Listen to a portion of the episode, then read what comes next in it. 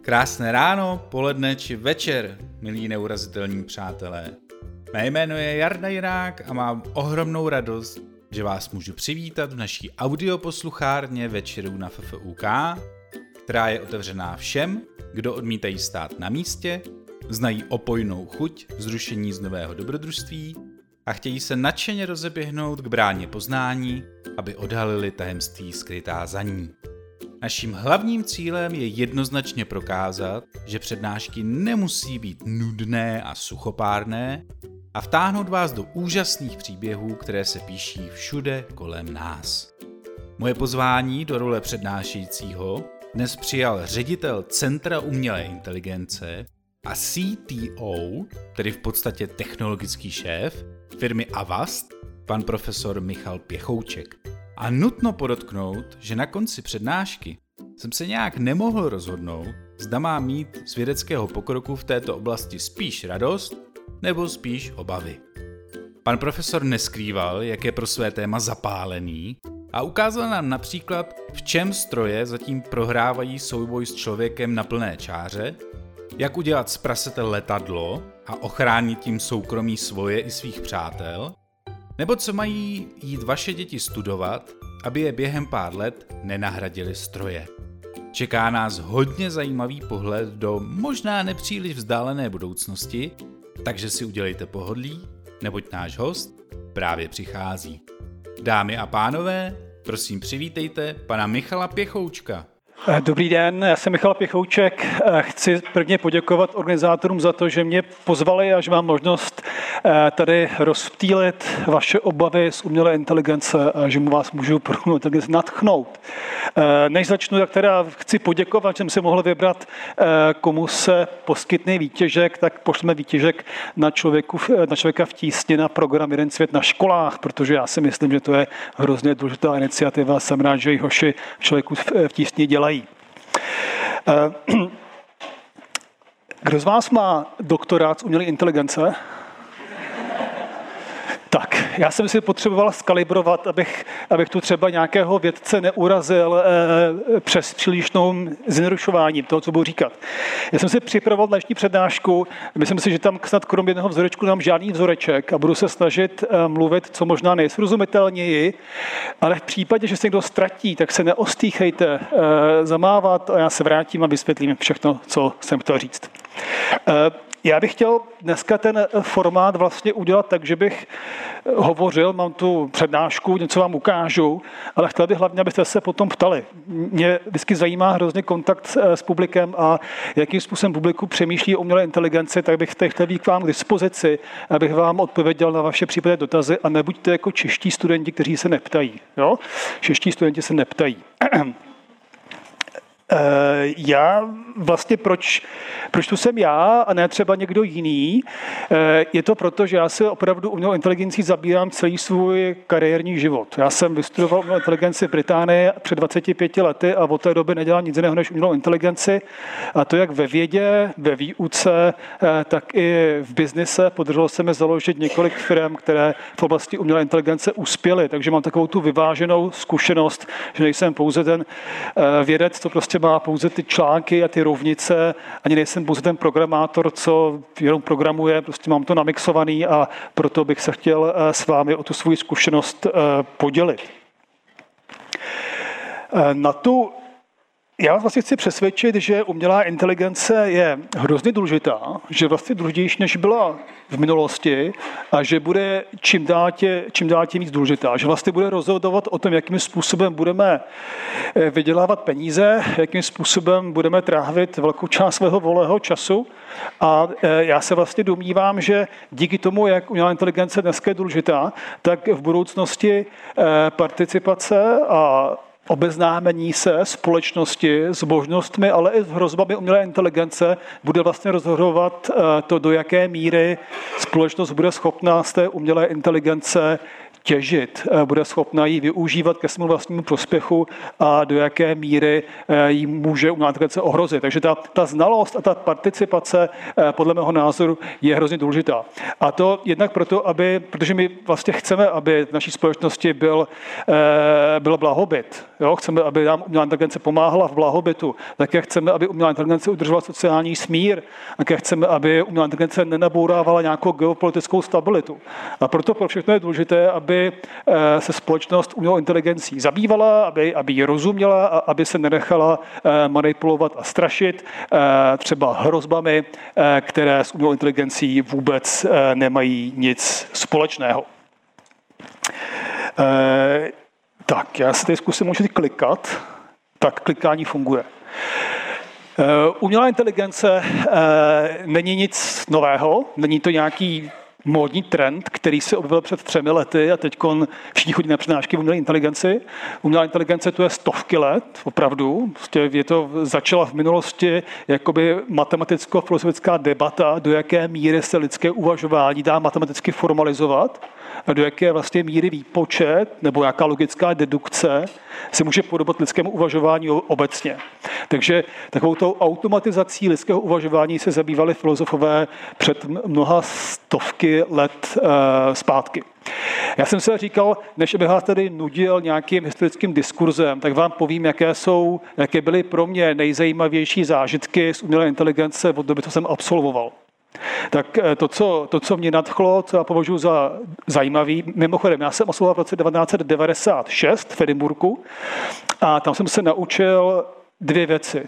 Jedna věc je ta, že eh, řízení automobilu je hrozně těžký a že nikdy nebude umělá inteligence umět řídit auto. To bylo první, jako co nás učili ve škole. A pak mě učili ve škole, že eh, šachy, to možná někdy nějaký počítač porazí, ale takový těžký hra, jako je Go, to prostě nejde. A to mě učili ve škole. Jo? E, rok poté teda přišlo IBM a e, vymyslel algoritmus nebo systém, program e, Deep Blue, který opravdu porazil tehdy nejlepšího šachistu na světě, Garyho Kasparova. Jo, to byl velký milník jako vývoje a výsledku umělé inteligence. Bylo to, byl to vlastně komplikovaný program, který dávali dohromady skvělí programátoři, vědci umělé inteligence, ale spousta šachistů. Eh, to je důležitý. Byla vlastně v tom programu byla zakódovaná zkušenost a znalost velkého množství šachy, šachist, eh, šach, šachových mistrů. Takže to bylo, to bylo rok 1997.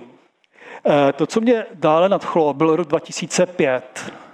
V roce vlastně 2004-2005. Americká obraná agentura DARPA vyhlásila soutěž v roce 2004 Jaký tým přejede autem bez řidiče Mohavskou poušť? To je asi nějakých 130, km, 130 mil, 200, 200 km, docela dlouhý úsek. A vyhlásili soutěž, kdo to přejede. Takže a nějaké množství univerzit si koupili terénní auta, dali na to kamery, laptopy a pustili ty auta do pouště. Eh, ten nejlepší tým, který tehdy se umístil v roce 2004, 15, před 15 lety, tak ujel 11 kilometrů z těch 200. Prostě totální fiasko.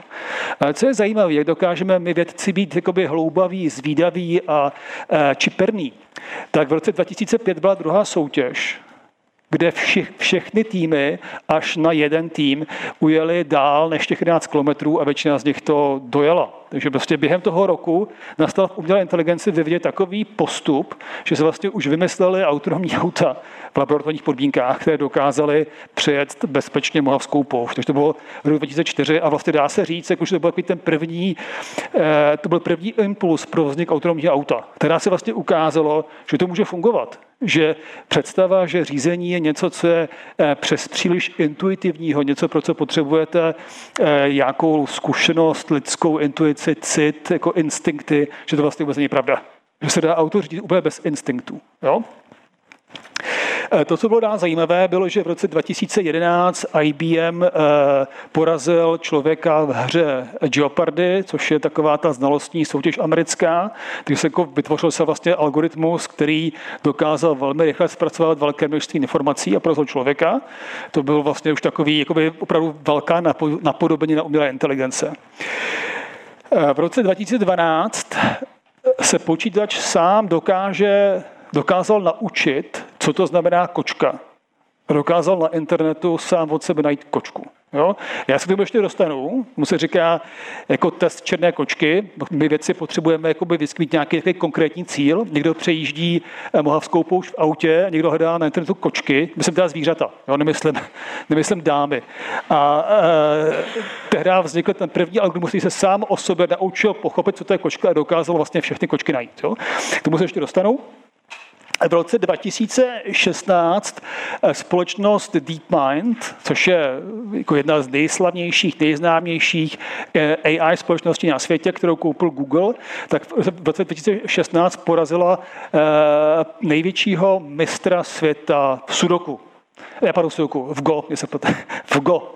Takže hra, hra Go, o které já jsem se dozvěděl ve škole v roce 95, že je moc těžká na to, aby eh, v ní mohli vyhrát počítač, tak byla poražena, eh, byla poražena počítačem.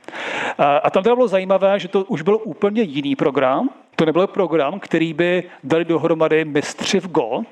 To už byl program, který se v podstatě sám dokázal naučit, jak se to Go hraje. Jo? Byl to program, kde se kombinovaly nějak nějaký znalosti o tom, jak vypadá ten prostor variant v Go. Ale potom hlavně eh, náhodně vygenerované hry, které ten počítač vlastně hrál sám se sebou a zkoušeli dopadnou. Jo? A díky tomu, že těch her bylo ohromné množství a mohl se to dlouhou dobu učit, tak se vlastně naučil hrát líp, líp než člověk.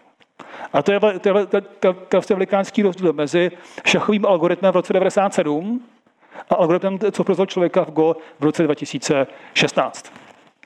Dalším hezkým výsledkem teda je 2017, kdy se porazilo eh, počítačům eh, porazit člověka v pokru. Já hezky rád říkám, že to je takový světový výsledek s českou stopou, československou stopou, protože na něm eh, participovali tři tady praští AI vědci z Matfizu a z ČVUT, dva Slováci, jeden Čech, takže to je velikánský výsledek. Ten, ten článek vyšel v časopise Science, je to, od nás je to William Lisí z ČVUT. A teda v roce 2018, to je takový nejhezčí milník pro mě, to je rok, kdy opravdu autonomní auta začaly jezdit komerčně. Dneska firma Waymo, kterou založil Google, oddělil si ji od sebe, které součástí toho velikánského AI konglomerátu Alphabet, tak ta firma Waymo provozuje autonomní taxíky, které jezdí někde v Americe v nějaký čtvrti a rozvážejí lidi v nějakém, v nějakém lekatý oblasti. Ale už, už jsou bez, bez řidiče, už to prostě, už to funguje. Takže dá se říct, že v loňském roce opravdu se dostali autonomní auta na silnici. Takže toliko z diskurzu, abyste si udělali představu, co znamená pro nás, pro vědce, hezký výsledek, hezký výsledek v oblasti umělé inteligence. Tak, jste ve škole, takže nějaká definice. Jo?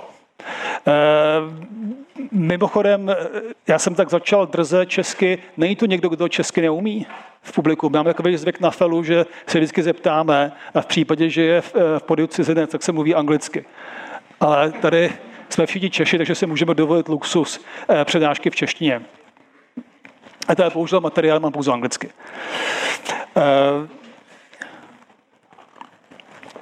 Spousta lidí se snaží vymýšlet hezké definice umělé inteligence. Spousta lidí debatuje o tom, co to umělá inteligence je a co není, co by mohla být. A já ty debaty nemám moc rád, protože eh, ty definice jsou buď to eh, moc jednoduchý, srozumitelný a vlastně neplatí, nebo jsou vlastně moc těžký a pak se tomu každý zamotá. Takže já jsem se pokoušel vymyslet takovou definici, která je pokud možno přesná a srozumitelná běžnému posluchači, běžnému divákovi takhle zábavní přednášky, jako je to dnešní. Eh, umělá inteligence je za prvý vědecká disciplína, která tu je opravdu v té dnešní formě minimálně 50 let, 60 let, fakt dlouhou dobu. A zároveň to je soubor softwarových nebo hardwarových technologií. A jak ta věda, tak ty technologie k něčemu slouží. Slouží k tomu, že nám pomáhají automatizovat, zrychlovat nebo zpřesňovat lidské kognitivní schopnosti. A ty lidské kognitivní schopnosti jsou schopnost vnímat, vidět okolo sebe, používat oči, rozumět eh, scéně, schopnost poslouchat, analyzovat zvuk, analyzovat řeč, rozumět, eh, schopnost uvažovat, to znamená to, co si člověk představí o svém okolí, co mu někdo řekne, co si přečte, tak je schopen s tou informací dál pracovat, dál zpracovávat, generalizovat, zobecňovat, eh, dedukovat, vyvozovat si nějaká další fakta, dávat fakta dohromady, to se říká uvažování. A třetí je inteligentní rozhodování, že je schopen ty data, co buď to vnímá, nebo ty, co vymyslí, použít proto, že se správně rozhodne. To, je, to jsou lidské kognitivní schopnosti jednoduše řečeno. A my vědci umělé inteligence se snažíme tyto kognitivní schopnosti automatizovat, zrychlovat, zpřesňovat nebo škálovat. Škálovat znamená to, že jsme schopni vlastně mnoho nás, násobit. Například člověk dokáže se podívat na fotku a poví, jestli tam je černá kočka nebo není, ale počítač se dokáže podívat na 100 milionů fotek a říct, jestli tam je černá kočka nebo není. To člověk nedokáže. Nebo člověk se, je schopen se dívat na video a zjistit, jestli tam přijelo černý auto a člověk se není schopen dívat na video, který trvá 600 let a nejde tam to auto. To prostě nejde. A ten počítač to dokáže. Jo? Takže to škálování, ta multiplikace schopnosti, to je taky velmi důležité. Takže každému jasné, co, co chci říct, jako co si já představuji pod pojmem umělá inteligence. Zatím dobrý, jo? Bude to těžší, nebojte se. Umělá inteligence je v zásadě dvojího druhu. Dělí se na silnou slabou, nebo specifickou obecnou, nebo průmyslově vertikální, chcete-li, sektorovou a tu vše, všeobjímající. Jsou vlastně dvě různé umělé inteligence. Já začnu tou první, tou slabou, specifickou, sektorovou. V té slabé umělé inteligenci píšeme programy, které dokáží buď to automatizovat, nebo zrychlovat, nebo škálovat nějakou konkrétní přesnou lidskou uvažovací schopnost, která je dobře ohraničená. A to ohraničení je důležitý. Třeba výborně překládat z angličtiny do francouzštiny. Je to těžký, ale je to ohraničený. Je schopen rozpoznávat uh, fotografie eh, státních poznávacích značek. Jo, je to vlastně těžký, z dálky, jsou špinavý, ale prostě umí to. Je to, je to specifický. Umí třeba hrát go, to je hrozně těžký. Hrozně těžký umí hrát go, ale neumí říct auto. A ten člověk, co který ho porazil, ten algoritmus, ten uměl i hrát go, i uměl řídit auto. Jo? Takže ta specifická umělá inteligence vlastně jakoby umí perfektně pouze jednu věc. Jo? E, rozdíl mezi tou specifickou, úzkou narrow AI a tou rozšířenou AI je to, že většinou ten algoritmus, ten počítač v té konkrétní věci je lepší než člověk. Že vlastně už ho překonal. A to teda buď to v té přesnosti, rychlosti, škálovatelnosti, dokonalosti. Jo? Že vlastně jako není nic takového jako spe, specifická umělá inteligence, která by byla stejná jako lidská, je většinou to rozšířená, ta větší, lepší, silně, e, rychlejší, dokonalejší, ale pořád ohraničená v nějakých hranicích. No a pak je ta obecná umělá inteligence, to je, to je, to je, to je ten předmět toho takové té bázně a toho dobrodružství vědců. A tak říká, když budeme schopni vlastně napsat tu specifickou umělou inteligenci na úplně každou část lidského uvažování, budeme schopni nějak dát dohromady, abychom vytvořili počítač, algoritmus, který vlastně bude umět úplně všechno to, co umí člověk a vlastně nebude od člověka rozpoznatelný, bude mít ty všechny schopnosti, který má člověk ve své dokonalosti či eh, nedokonalosti. Je to vůbec možné? A tady ten velký cíl vědců, některých vědců umělé inteligence, předesílám, eh, že ne mým, já se o to nesnažím, ale někteří věci se o to snaží. Například je tady eh, firma česká Good AI, která se snaží vymyslet takhle obecnou umělou inteligenci. Tak eh, tyto věci věří, že prostě se to jednou stane. A že tady prostě bude počítač, který vlastně bude lepší než my v té síle a obecnosti abyste si to dokázali zasadit do nějakého společenského diskurzu, tak například eh, profesor Stephen Hawking, který zemřel, loni zemřel, myslím, že loni, jo, eh, tak ten tomu věřil. ten věřil tomu, že opravdu se to jednou stane. Elon Musk, známý tady automobilový podnikatel z Kalifornie, tak ten také varuje lidstvo, že se to stane, že se musíme to předtím bránit. Třeba tím, že odletíme na Mars, že jo? to je taková jeho, už tam posílá auta. E, ale třeba uh, uh, zakladatel Facebooku, ten se nemyslí. Ten si myslí, že to nikdy nestane. Jo? Takže jsou, vlastně lidé si myslí různé věci. Když se zeptáte mě, tak já si myslím, že, se to, že, že to je plauzibilní, stát se to může, ale myslím si, že ta cesta k té obecné umělé inteligenci je tak trnitá, že já si ji nedožiju. Jo? A to z toho důvodu, že vlastně lidstvo podle mého názoru bude muset jak v umělé inteligenci, tak i v technologiích obecně překonávat velké množství komplikovanějších věcí, než se vůbec může dostat k tomu, že by vyvinulo obecnou umělou inteligenci. A ta, posled, ta poslední, ta červená, ta super AI, super inteligence, to je vlastně paralela s tou rozšířenou umělou inteligencí, to je umělá inteligence, která je lepší než člověk.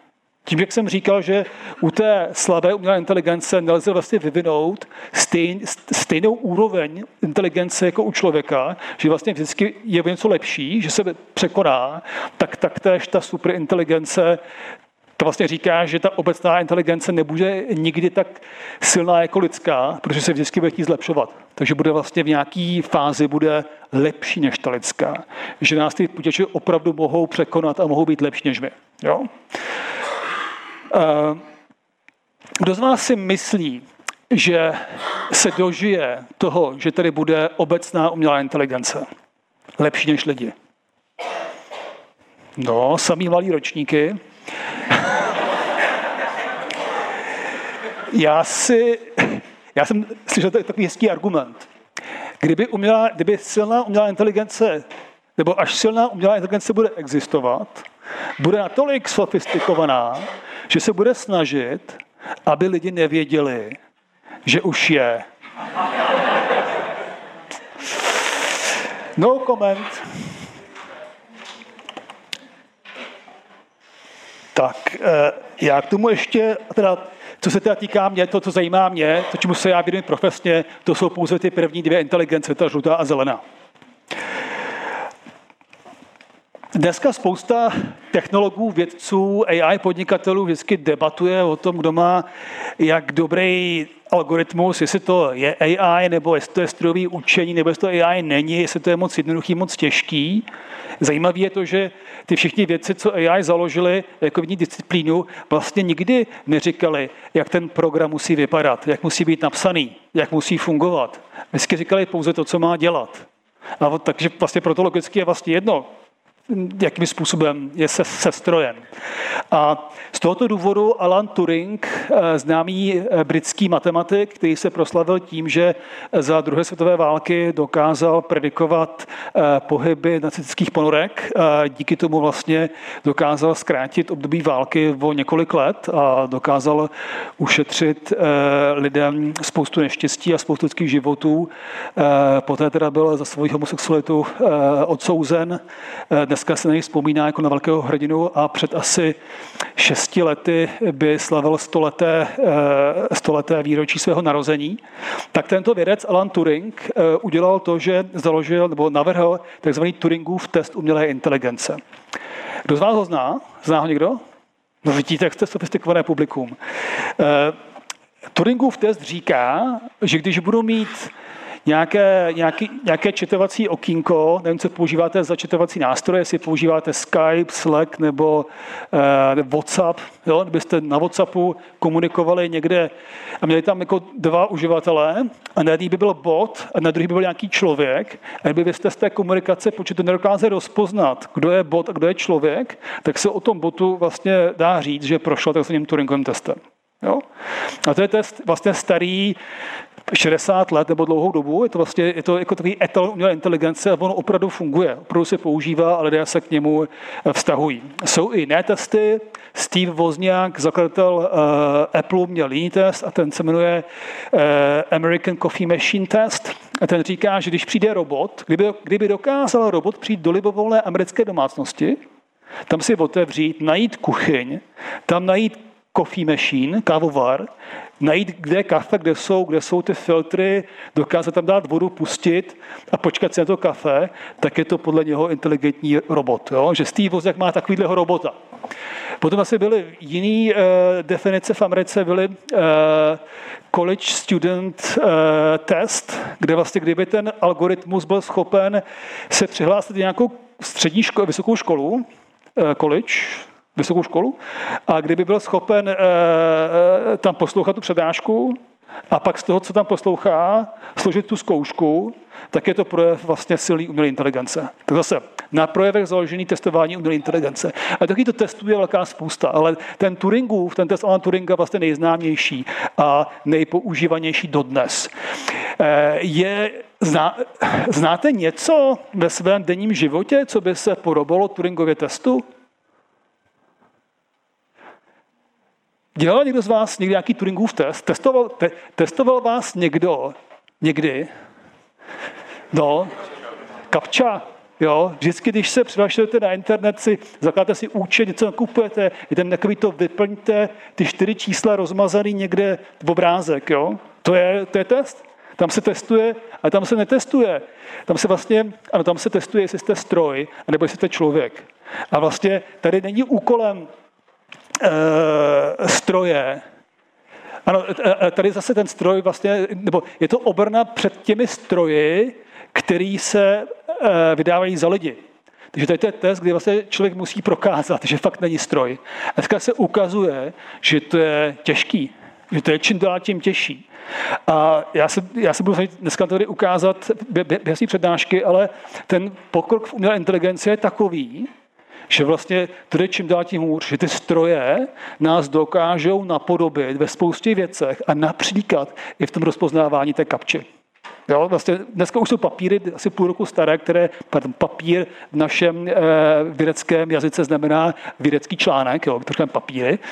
E, tak už vyšel papír, který ukazuje, že se vlastně dají napsat boty, které projdou těma kapčama. Jo, že vlastně dokážou tu kapču vlastně vyplnit za vás. Takže já povím, jaké jsou ty tři technologické směry, které vlastně vytváří umělou inteligenci. A tady to bude malinka to jako techničtější, tak kdyby vás to nebavilo, tak si něco čtěte, nebo je to dlouhý, je to třeba tři minuty. Jo? Tak eh, první taková původní, slavná a výkonná cesta umělé inteligence je tzv. symbolická umělá inteligence. Říká se jí také GoFi AI, což je Good Old Fashioned AI, GoFi. Jo?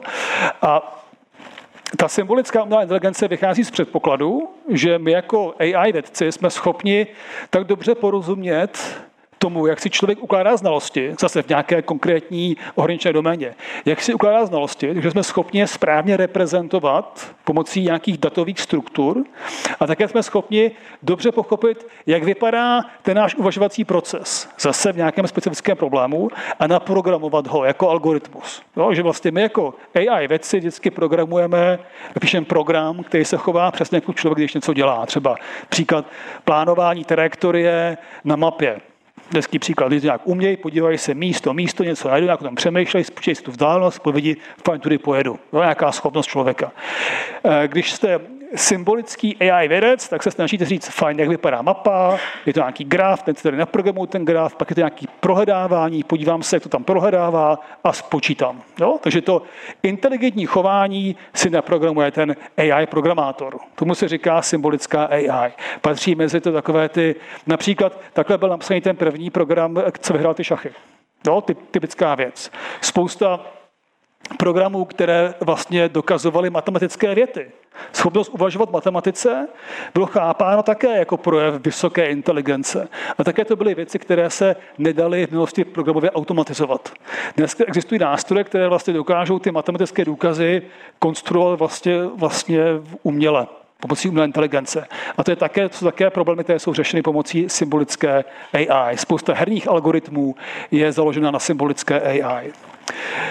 Eh, symbolická AI tu byla jako první, byla tu dlouhou dobu a začala konkurovat v minulosti párkrát neúspěšně, posledních deset let velmi úspěšně, eh, statistická AI. A to je, to je úplně jiné pole, to je úplně něco jiného. Jo. Statická AI si neklade za cíl napsat program, který se chová jako člověk. Ta si klade za cíl napsat program, který se dá natrénovat, aby se choval jako člověk. Jo? Takže zatímco v té symbolické AI mám konkrétní program, který něco dělá, v té statické AI mám, mám nějakou černou krabičku, do které já teď spu nějaký vstupy a nějaký výstupy. A masíruju ji, aby se naučila na ty moje vstupy reagovat těmi správnými výstupy. Příklad. Chci napsat program, který dokáže rozpoznat, jaký je číslo na fotce. Když tam je osmička namalovaná, dáme osmičku. Sedmička, dáme sedmičku. Když to zkomplikuju, mám SPZ a chci prostě, aby mi to dokázalo přečíst, přečíst tu SPZ. Jo? Tak já si vezmu 10 tisíc fotek SPZ a 10 tisíc přepsaných čísel, co tam jsou napsané, tomu se říká labely, a teď tlačím do toho programu z obou stran vždycky fotku, číslo, fotku, číslo, fotku, číslo, fotku, číslo 10 tisíckrát. A naučím ten algoritmus se chovat tak, že až vyfotím na ulici fotku auta, tak mi to poví, je to tady to číslo. Jo? Ty černé krabičky, co tam jsou, to jsou třeba neuronové sítě nebo nějaký jiný algoritmy umělé inteligence, který používají statistiku. Je nám každý jasný ten rozdíl? Že v té symbolické to děláme sami a v té statistické to za nás vlastně dělá to trénování. A to trénování je, nebo ty, eh, ty metody statistické inteligence, tomu se říká strojové učení. To je termín, který se používá velmi často, je to pod oblast umělé inteligence strojové učení. A strojové učení je trojího druhu. Za prvé, takzvané eh, supervi, supervidované, český víte, někdo bych řekl supervised, s učitelem, ano. Eh, strojové učení s učitelem, kdy vlastně učíte ten eh, program z těch příkladů. Jo? A ty příklady vždycky fotka, číslo, tomu se říká label. Jo? Takže má, je, učíte ten algoritmus těch labelů. Pak je učení bez učitele, unsupervised machine learning, kde vlastně už nemáte ty pozitivní příklady, máte pouze nějaká data. Jo? A teď chcete, aby se ten stroj sám naučil něco o těch datech říct. Třeba jako sám v tom najít nějaké, nějaké, nějaké vzorce, podobnosti nebo nějaké tvary, které v té každé fotce jsou, jo? a to je učení bez učitele.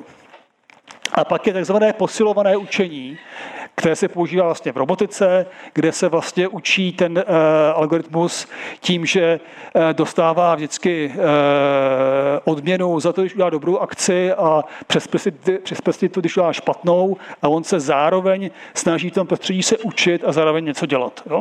Ale pro vás je zatím důležité to učení s učitelem a bez učitele. A když jsem říkal, že v tom roce 2012, Spomínám si jenom fotku. Ano, když jsem říkal, že v tom roce 2012 eh, se stal velký výsledek v oblasti umělé inteligence, tak to bylo tehdy, kdy eh, stroj sám se naučil rozpoznávat kočky.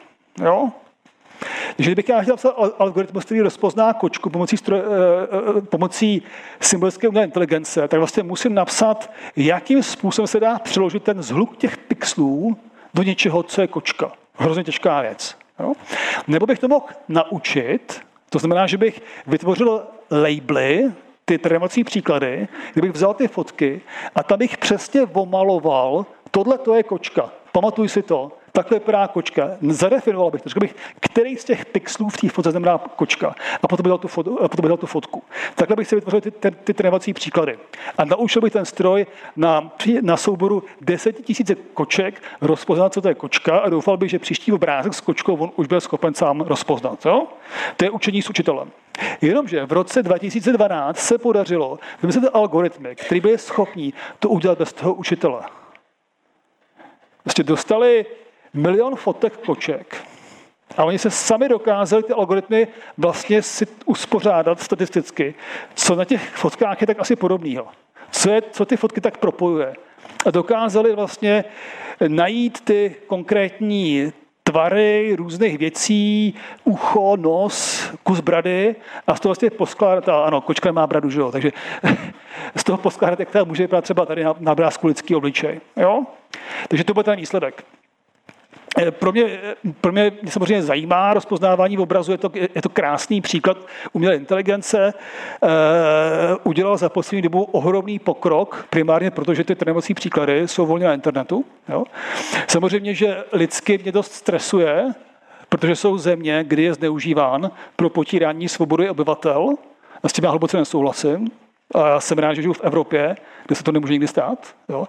Takže rozpoznávání obrazu je vlastně ve svém důsledku i nebezpečná věc. A, e, tak.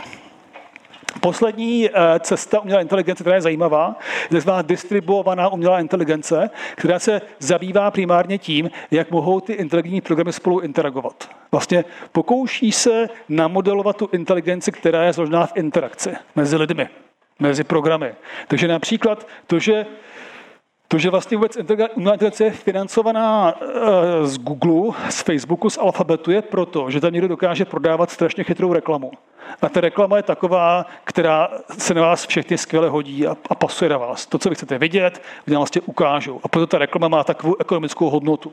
A to je, to je vytvořeno tak, že když si kliknete, když si dáte dotaz, tak v tom okamžiku ten Google si vlastně vezme ten dotaz, podívá se na váš profil, co vás zajímá, má o vás nějaký metamodel, většinou postavený z vašich eh, gmailových e-mailů a potom v tom okamžiku vyšle aukci programům, poví, tady je, tady ten uživatel s těmito zájmy, kdo mu chce dát reklamu.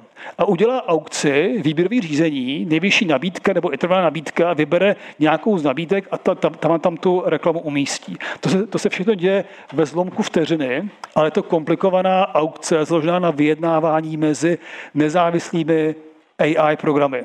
Jo, a to je, to je jako produktem té distribuované umělé inteligence. A vlastně díky ní jste vlastně schopni žít v tom světě, kdy eh, teda vaše návštěvy na internetu někdo monetizuje a ještě potom z toho dokáže financovat eh, rozvoj autonomní dopravy.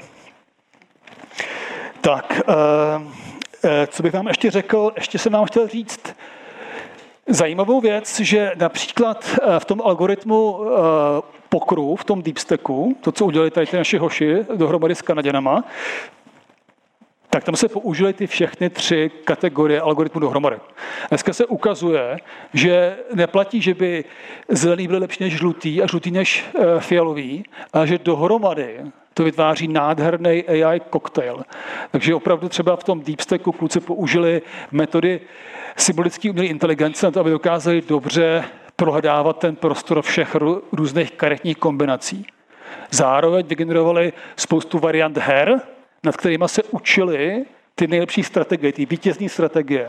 A to dávali dohromady a potom vytvořili algoritmus, který opravdu je nejlepší na světě. Tak, uh,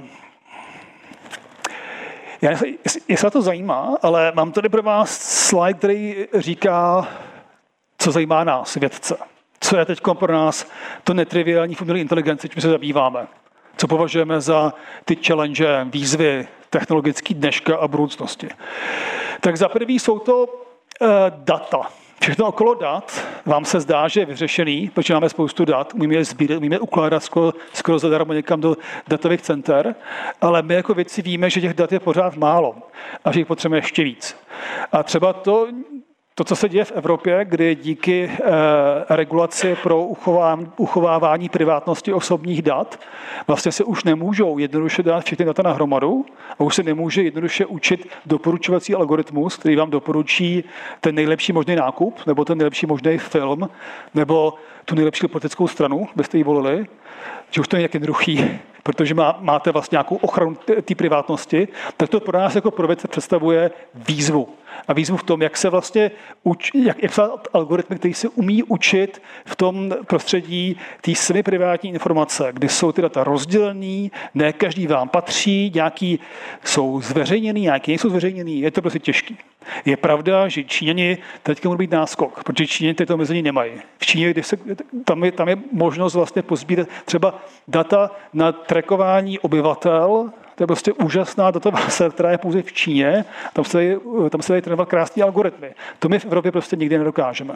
Takže pro nás jako výzva pro vědce je, jak umět vytvářet AI algoritmy i v tom světě, kdy ty data nebudou všechny na jedné hromadě. Eh, druhá velká výzva pro nás jsou datové trhy. My si myslíme, že já to ještě jak. V umělé inteligenci, když chcete dělat nějaký startup, nějakou technickou firmu, tak potřebujete mít dobrou znalost algoritmu umělé inteligence, ale potřebujete mít data. A kdo má data, tak vyhrává. A my si myslíme, že sbírání ukládání dat je a bude velmi drahá věc a že lidi se budou snažit ty data nějak sdílet, nějak si pomáhat navzájem. Budou se snažit si je půjčovat, prodávat. A my čekáme jako AI věci, kdo vymyslí nějakou technologii, která bude schopna ohodnocovat ekonomickou hodnotu údajů. Jo? A v případě, že se tak stane, tak se prostě vzniknou datové trhy a ty data se budou obchodovat. Že já si třeba myslím, že umělá inteligence jako taková bude znamenat demokratizaci ve zdravotnictví. A to z toho důvodu, že někdo bude ochoten poskytnout údaje o sobě do nějakého cloudu, protože na těch datech se budou určité algoritmy diagnostikovat, jako máte chorobu, a někdo se rozhodne, že nechce, že chce mít privátní. Jo? A, ten, a ten, co se rozhodne, že chce mít privátní, tak bude mít třeba vyšší poplatky u lékaře, ten, co se rozhodne, že je zveřejní, tak vlastně pomůže těm algoritmům dělat lepší diagnózu, to znamená, že třeba bude mít za to nějaký peníze zpátky, nebo bude mít nějaký, nějakou slevu na pojištění. Ty data o tom člověku mají hodnotu. A lidi by měli mít svobodu se rozhodovat sami o tom, jak s těmi daty budou uvažovat. Tady to není fantasmagorie, protože už dneska Zuckerberg říká, že by chtěl vymyslet Facebook, který by měl vedle té volné verze, která je placená z reklamy, tak je verze soukromou, kde si prostě zaplatíte 250 dolarů ročně a nebudete mít žádnou reklamu protože jste, jste, jste to zaplatil. Jo?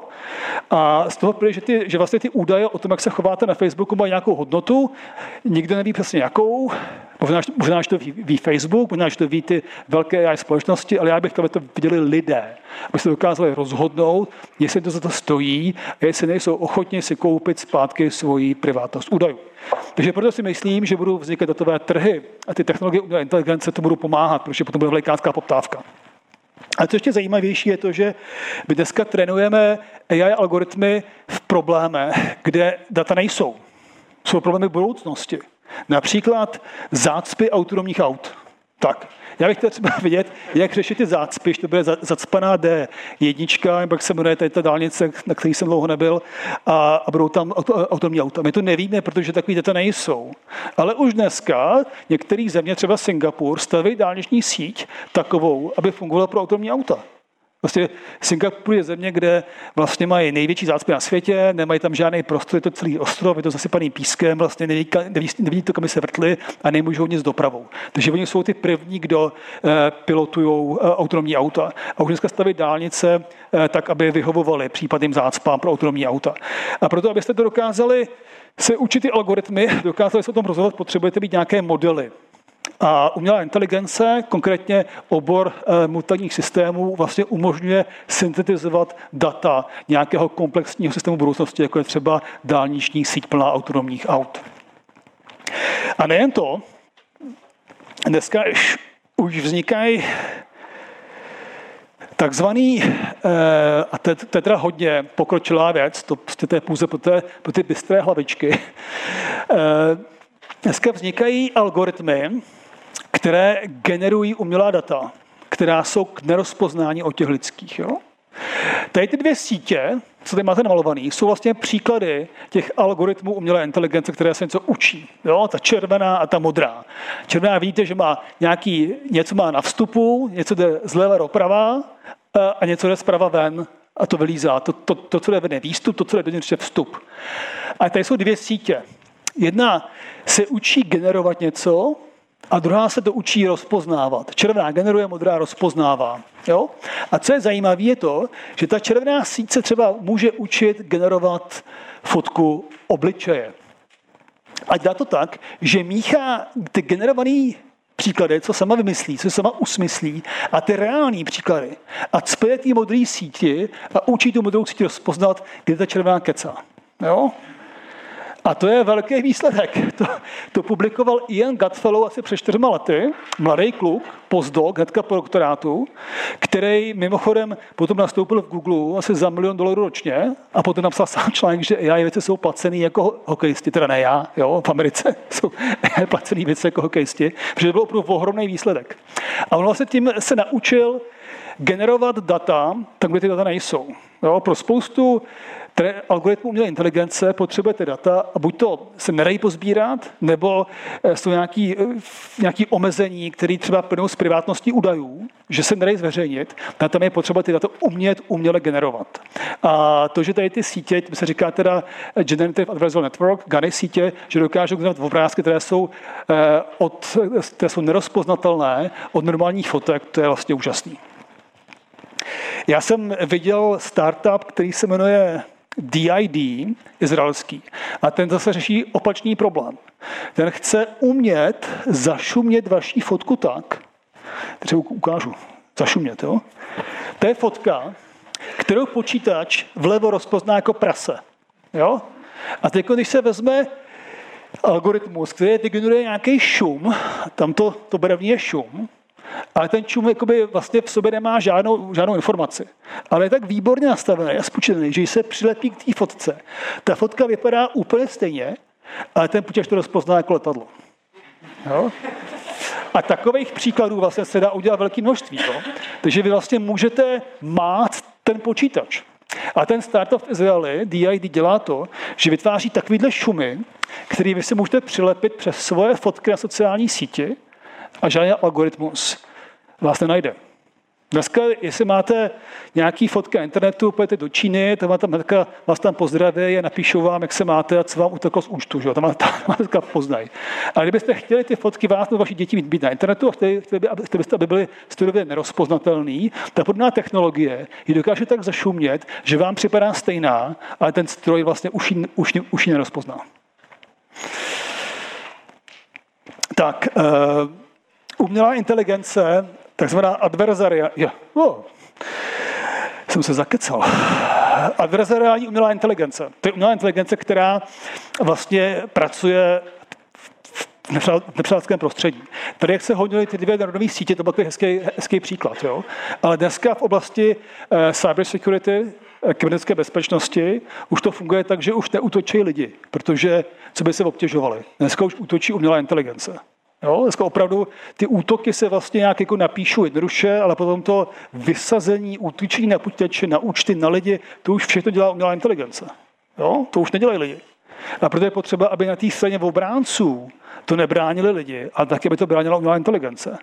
A vytváření těch programů, které jsou schopni vlastně bojovat a pracují s tím předpokladem, že na lístníku je taky program, který vlastně se snaží se mi dostat do počítače. To je netriviální věc. A tomu se říká adverzariální, adverzariální AI nebo adverzariální strojové učení. Vy třeba můžete mít nějaký uh, antivirus, který umí rozpoznávat nějaké útoky. Když bych já chtěl být, bych chtěl být útočník a vím, že ten antivirus je napsaný pomocí strojového učení, kdybych já chtěl na, zautočit na tu firmu, co ten, co virus prodává, tak já se budu snažit ušpinit ty trénovací data. A já už vidím tak, že ten algoritmus se naučí trošku jako divně, že tam nechá nějakou dírku, který já vím, já se potom tou dírkou dostanu. Tomu se říká uh, poisoning data, uh, nakazit trénovací data. A nebo se dá uh, počítat, uh, jakým způsobem se dá jednoduše takový algoritmus obejít. Jo? Takže to, to, to je všechno, uh, co se týká adverzariální umělé inteligence. Co je důležitější pro mě dneska, je takzvaná vysvětlitelnost a zodpovědnost umělé inteligence, AI explainability a AI accountability. Ty neuronové sítě, co, co jste tady viděli, ta celá, ta, ta celá oblast strojového učení funguje strašně přesně, strašně rychle a jsme z toho všichni úžaslí. Ale nikdo neví proč. Jo? To je vlastně hrozně zajímavé. Když bych já se, se, si rozebral tu kameru toho autonomního auta, a chtěl bych zjistit, proč tady zjistila, že tady, že tady mám zahnout doprava, tak já to nejsem schopen deduktivně zjistit. Jo? To je vlastně jako zvláštní. Já jsem schopen jako garantovat chování toho algoritmu statisticky, protože prošel velkým množstvím testů a hodněkrát to projel, takže to je bezpečný, dobře to dopadne. A nejde tam ta logická deduktivní záruka, že přesně vím, proč se ten se takhle rozhodnul a tudíž vím, že se nestane něco nepředvídatelného. To prostě třeba v těch autech to dneska není. Jo? A my jsme se jako lidi vlastně na to docela zvykli, nevadí nám to, prostě budeme tady vození auty, které jsou, které nemají v sobě ten prvek explainability. Ale třeba v doménách, jako je zdravotnictví, tam to tak nebude. Já si myslím, že velký průlom umělé inteligence do zdravotnictví čeká na to, až se ty algoritmy opravdu naučí správně vysvětlovat své rozhodnutí. Jo? Takže to je pro nás jako pro vědce, to je ohromná velikánská challenge, umět e, navrhnout algoritmy, které budou explainable. E, také si vlastně myslíme, že když ty algoritmy budou vysvětlitelné, tak vlastně ponesou menší riziko a bude pojištění vůči ním levnější. Jo? AI se bude pojišťovat, AI se bude nějak regulovat, Jo? Každý prostě, prostě bude poptávka potom, aby vás někdo pojistil předtím, že eh, se to auto nevybourá samo, nebo by vás někdo pojistil, že vás někdo neupeče doma, protože vám špatně bude fungovat klimatizace, kterou řídí AI. A to pojištění samo o sobě vlastně reprezentuje nějaké riziko. A čím ta AI bude víc predikovatelnější a vysvětlitelnější, tím to riziko bude nižší a tím ta pojistka bude levnější. Další velký problém, jak teda co se týče té explainability, asi všichni víte, že lidi, co se zajímají etikou umělé inteligence, tak vlastně pořád zkoumají, co by se stalo, kdyby tady nějaký auto si mohlo vybrat, jestli přijde eh, jednoho chodce nebo školku dětí, jak by se rozhodlo, jaký etický problém. Já na to nevěřím. Prostě to se, to se nestalo vlastně nikdy lidským řidičům, že by se to stalo autu. Já si myslím, že důležitější je zjistit, proč ty Boeingy padají k zemi, že jo. To je vlastně, to je, jakoby, to je, to je AI explainability, to je ta response, to je, to je ta odpovědnost. Aby se nestávaly chyby toho typu, že ten systém je tak složitý, že ho nedokáže vlastně nikdo celý zkontrolovat.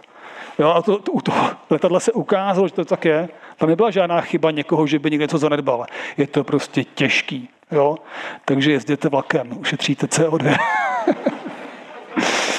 Já si tam legraci. Eh, dalším velkým problémem, co nás zajímá, je používat strojové učení pro to, abychom se učili fakt těžké věci. A ty těžké věci třeba jsou programy. Dneska je málo AI programátorů, tak je potřeba umět spoustu programů generovat sami. A DARPA dneska sponzoruje velký výzkum v oblasti automatického vzniku softwaru. Jo? Když máte software, chcete zkontrolovat, jestli funguje správně, tak ho buď to můžete rozdělat na kousky, nebo ho můžete párkrát vyzkoušet, a nebo můžete vzít ten kus toho kódu a pustit ho do internetu a spočítat, kolika jiným kódům se podobá a jak moc se jim podobá. A když tam ty podobnosti budou všechny jako nějak jako správně nastavený, tak to znamená, že to je dobře napsaný. Když tam budou nějaké anomálie, nějaký nesmysl v tom kódu, tak statisticky se to dá vypozorovat. Jo? A takováhle, takováhle kontrola toho programu je vlastně hodně podobná tomu, jak umělá inteligence dělá překlad jazyka. V minulosti, až třeba do roku 2005, se překládal jazyk, jazyk z jazyka tak, že když vám řekl někdo to francouzsky, vy jste ji rozdělili na, na ty slova, na tu větnou strukturu, vytvořila se vlastně gramatika, že jo, udělal se semantický model té věty, pak se našel semantický model v češtině, pak se zase vygenerovala ta česká věta přes ty slova a ty různé vazby. Typický prostě výpočetní algoritmický proces. Takhle se dřív překládalo. Dneska se takhle nepřekládá. Dneska jsou velký, hluboký nedový sítě, ty se naprogramují, zavřou se do krabice, pak se stáhnou dokumenty z Evropské unie, které jsou v 28 jazycích, se tam všechny nalejou a z těch právních dokumentů, když padne překladač, který prostě krásně překládá mezi 28 jazyky. Jo? A už tam není žádná žádná jakoby, logika, žádná gramatika, žádný slova tam nejsou. Nic tam není. Prostě je to celý, to je veliká mlha, která je výborně natrénovaná na dokumentech, které už jednou přiložili lidé. A úplně stejně se lidé bojí, že může vznikat ten program, když vlastně to umělá inteligence je schopna napsat ten text vlastně, dneska už třeba eh, spousta textů se píše sama, jo? zprávy, finanční zprávy se píšou sami, zprávy o počasí se píšou sami, sportovní zprávy se píšou sami. Ne, ne vždycky, ale častokrát. Jo? Vlastně, když už prostě AI umí psát takovouhle sadu vlastně zpráv, co my čteme dneska, tak asi bude umět brzo psát i komplikovanější texty. A právě věci v DARPě se bojí toho, že taky může umět začít psát sama programy. Jo, já si nemyslím, že je to nějaká hrozba, že prostě by se tady sama začala jako nějak líknout ta inteligence, ale že prostě bude tak málo lidí, bude potřeba tak moc psát umělou inteligenci, že se prostě bude používat metod, metod, kde s nejmenším počtem lidí vznikne co možná největší množství programů. Dneska těch řádek kódu vzniká ročně 111 miliard řádků kódu, já nevím, jaká část toho je lidsky psaná, řekl bych, že většina je lidsky psaná, nějaká část dneska už je psaná strojově, už, jí, už dneska ji píše umělá inteligence, ale velká část je psaná lidsky. Já si myslím, že v budoucnosti 90% bude psáno stroji. No a poslední, co se nás zajímá, je AI on the edge. Schopnost umělé inteligence dostat se z těch cloudů, z těch datových center do těch malinkatých prvků, jako jsou klíče, jako jsou hodinky, jako jsou brýle, Brýle, zajímavé, že jo? Brýle, pamatujete si všichni na ten trend těch chytrých brýlí, co tady byl? Proč tu nejsou? Nefungovalo to? Byli tupí? E, nejde to proto, protože to bylo společensky nepřijatelné. Vlastně je to příklad technologie, kde to vlastně lidi nepřijali. Jo? Samozřejmě, tehdy, když byli, tak byli tupí. Ale pro ty Apple a Google a Tesla není problémy doladit, aby nebyli tupí. Jo? Prostě to dokázali spoustu věcí, co nejsou tupí a fungují dobře. Ale prostě lidi to nepřijali. Prostě zásah do soukromí. Úplně masivní. Jo? Prostě proto tady nejsou chytrý bílé. Google ten projekt přerušil. Nevím, jestli, jestli úplně zastavil, ale přerušil ho. Tak, já teď jsem si vypítval na svoji první eh, asi čtvrtinu přednášky hodinu, takže ještě čtyři hodiny, čtyři hodiny. Já to strašně zrychlím, jo. Aplikace v umělé inteligence, já tady nebudu vyjmenovávat, asi každý z vás si dokáže představit, kde všude dneska umělá inteligence operuje, ale to, co vám chci říct, je to, že se ty aplikace dělají do třech kategorií. Je potřeba si, to opravdu umět rozpoznat. Zaprvé to jsou takový ty AI aplikace, které dneska hejbou světem a vytváří tu ekonomickou hodnotu. Jsou ty všechny eh, nástroje, co vám doporučují, nákup věcí na Alze, eh, věci, kde eh, takový to RPA, kdy se nahražují sekretářky v práci algoritmama a vlastně jako vytlačují nějakou lidskou sílu. Všechny takové ty AI, AI algoritmy ve finančnictví a v pojišťovnictví a v budoucnosti třeba umělá inteligence pro návrh léků, nebo pro eh, přesné, eh, přesné zemědělství. To jsou všechno takové ty praktické AI aplikace, které generují nějakou ekonomickou hodnotu. Jo?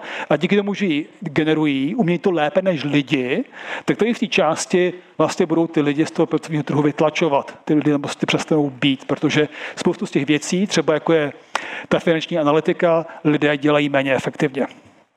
Pak to je druhá skupina, aplikací a to je umělá inteligence pro společenské a lidské dobro. Jo, AI for social and societal good. A to je rozvíjící se oblast, která vlastně roste hrozně rychle posledních třeba 4-5 let. A taky tam patří autonomní auta, protože autonomní auta ve své podstatě nejenže eh, nám tady pomáhají zase s něčím novým, ale eh, o jeden milion lidí umře méně za volantem, že jo? Ročně umře zhruba milion lidí za volantem takže pomáhají lidem. Eh, budou elektrický, takže budou méně obtěžovat životní prostředí. Najdeme-li nějaký zdroj energie. To jsme ještě nenašli. Jo? E, taktéž e, věci, které se třeba týkají toho healthcare. Jo? Ve zdravotnictví AI přijde, AI ve zdravotnictví bude velikánská revoluce, protože podle mého názoru zdemokratizuje zdravotnictví. Ve zdravotnictví dneska je spousta práce, kterou dělají lidé a dělat ji nemusí. Že jo? Třeba lé, lékaři taková zbytečná vlastně profese skoro dneska. Jo. Lékaři trávají 90 času tím, že dělají diagnostiku. Oni furt něco měřejí a zkoušejí a posílají vás od, jednoho, od jednoho k druhému. Nahrávají si vás, že jo. Vlastně dělají si vlastně kšefty, tím si vás posílají mezi sebou. Hrozně drahý. A to stojí ten systém strašně množství peněz. Diagnostika, kdybych já si dokázal sebrat vzorky svého těla, jakože ty instrumenty vlastně už jako se vyvíjí, existují, kdybych si dokázal rozumně ty vzorky svého těla sebrat a někam je poslat do cloudu a nechat svůj zdravotní stav porovnat ze já nevím, s půl miliardou lidí, kteří, kteří mají taky nějaký symptomy, tak já bych se vlastně dokázal pomocí strojového učení výrazně lépe dozvědět, co mi je, a výrazně lépe bych se dokázal dozvědět, jaký, jaká medikace pro tento druh onemocnění funguje. Takže já neříkám, že chci lékaře nahradit, ale velká část toho, co dělají, je neefektivní a hrozně drahá. Jo? Dneska v Americe do platů doktorů jde čtvrtina veškerého rozpočtu zdravotnictví. Do nákladů na léky jde druhá čtvrtina. Jo? Do nákladů na sestry jde méně než 10%. Jo? Prosím? k, tomu se, k tomu se ještě dostanu. Samo, samozřejmě, ty právníci pojišťují chybu doktorů. A když umělá inteligence dokáže snížit chybovost té diagnózy, bude-li vysvětlitelná, nemůže být nevysvětlitelná, když má v sobě tu vysvětlitelnost a sníží chybovost diagnózy, tak se i sníží chybovost zdravotnictví a tudíž i ty ohromné peníze, co jdou do toho pojištění eh, chyby eh, lékařů a, na platy právníků. Souhlasím s tím. Takže já si myslím, že v budoucnosti se třeba v tom, v tom zdravotnictví se ta práce rozdělí a doktorů bude potřeba výrazně méně. Protože spousta práce, co kteří dělají, udělají stroje, ale sester bude potřeba výrazně více. Jo? Spousta lidí říká, budou roboti nás obsluhovat v nemocnici, nepotřebujeme sestry. Já si myslím, že v budoucnosti budou země, které budou vlastně prosperovat, budou bohaté, budou fungovat, protože dokážou vydělat spoustu prostředků na umělé inteligenci. A ty dokážou investovat do bohatství společnosti, které si bude moct dovolit lidské sestřičky. Jo? Bude si moct dovolit platit, aby se o starší lidi v nemocnici staly sestřičky. A pak si myslím, že budou země, které budou nesofistikované, které v, tom, v té soutěži, jak soutěž budou prohrávat, budou mít méně prostředků a tam teda bohužel budou ty lidi obsluhovat roboti. Protože roboti budou levní, ty nebudou nic stát. A ta sestřička bude vždycky nákladná. Já bych chtěl žít ve společnosti, která bude natolik sofistikovaná, kulturní a technologicky vyspělá, že si bude moct dovolit sestřičky v nemocnicích a ne doktory. No, je takový příklad toho, jak já si myslím, že se vlastně změní zdravotnictví. Že se výrazně zlevní, že se zpřístupní lidem a se tam otočí ten poměr nákladů eh, do péče versus diagnostiky. Dneska je diagnostika hrozně drahá. No a pak to je ta třetí kapitola aplikací a to jsou aplikace, které se týkají bezpečnosti. E, tam patří všechny ty cybersecurity firmy, které vlastně dneska nás tady chrání. Jo, kdyby nebyly cybersecurity firmy, tak vlastně bychom nemohli fungovat bezpečnostní firmy, eh, firmy, které se zabývají eh, robotikou v případech eh, zemětřesení a požárů, AI aplikace, které fact, fact checkují, které vlastně identifikují, které zprávy jsou pravdivé, které jsou nepravdivé. Třeba jak jste viděli, jak se dokáže fotka zmanipulovat pomocí umělé inteligence, věřte mi, že za pár let lidské oko nepozná, jestli zpráva na CNN je pravdivá nebo není. Jestli prostě vznikla v laboratoři nebo jestli byla natočena. Proto prostě bude potřeba enkrypce, pod, pod, podpisování e, toho kontentu, byste věřili tomu, že ta zpráva je reálná a že, a že to video nebylo vytvořené uměle. Takže eh, AI aplikace pro detekci vlastně uměle vytvořených e, obrazových a videových zpráv. Tak já to zrychlím e, k tomu, k té, k té práci. Jo, vždycky, když se mi zeptají lidé, tak Michale, ty jsi ten AI věc, pověs mi, eh, co mají naše dcera studovat. Tak já vždycky říkám, že když ji, když ji nasměrujete na nějaké stávající zaměstnání, máte 50% šanci, že bude zaměstnaná. Protože 50% veškeré práce zmizí. Jo, ono samozřejmě nějaká práce přibude, bude nová, jiná. Ne každý se bude moc rekvalifikovat z té staré na tu novou, ale je pravda, že ten pokles té práce bude dramatický. A e, já třeba nesouhlasím s tím, e, co zjistila zpráva o umělé inteligenci, kterou zadal Barack Obama v roce 2015, myslím, která říká, že, to, mám nosili někde, ta zpráva říká, že 83% práce v Americe, která je placená méně než 20, než 20 dolarů za hodinu, zmizí. A pouze 4% práce, které jsou dražší než 40 dolarů za hodinu, zmizí. Jo? Že on říká, nízkopříjmová práce zmizí. A já říkám, že to vůbec není pravda. Já si myslím, že bude mizet primárně ta vysokopříjmová práce. Protože umělá inteligence není hloupá. Proč by papírkovala 4 dolarovou práci?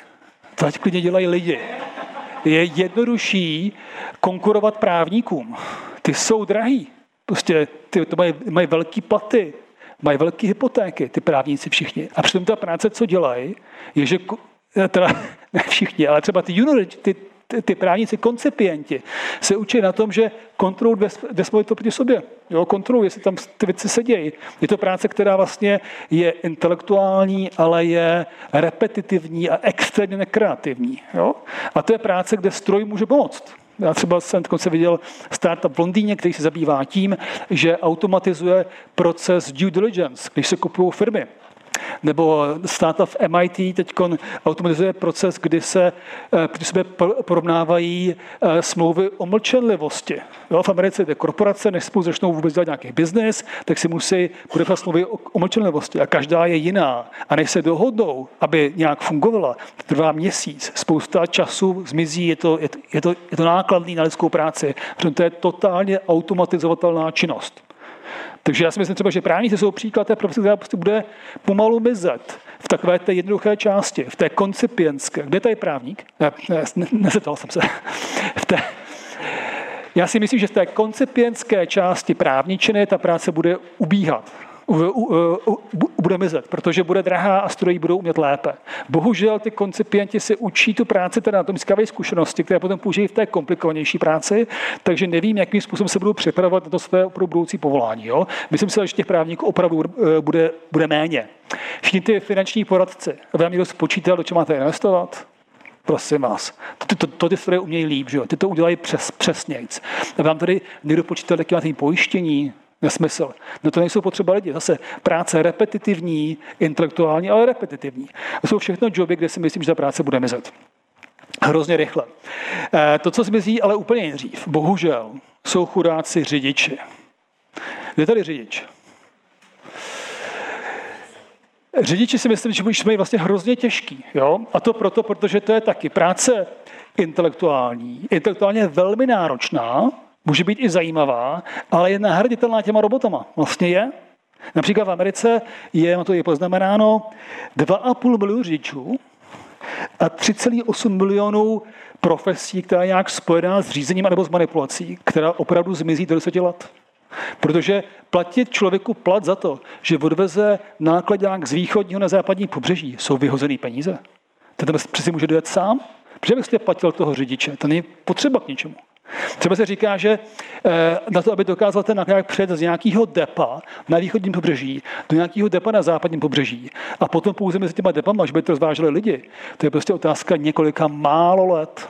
Jo? Že to prostě to fakt není, to už je technicky skoro vržený problém. Jo? Eh, já jsem dělal startup na MIT, který se zabývá jedním z problémů, který ještě není vyřešený, proto aby ty nákladáky mohly jít sami. Co byste řekli, že je nejtěžší? Proč si myslíte, že nemůžou ty nákladňáky dneska jezdit sami z východního na západní pobřeží?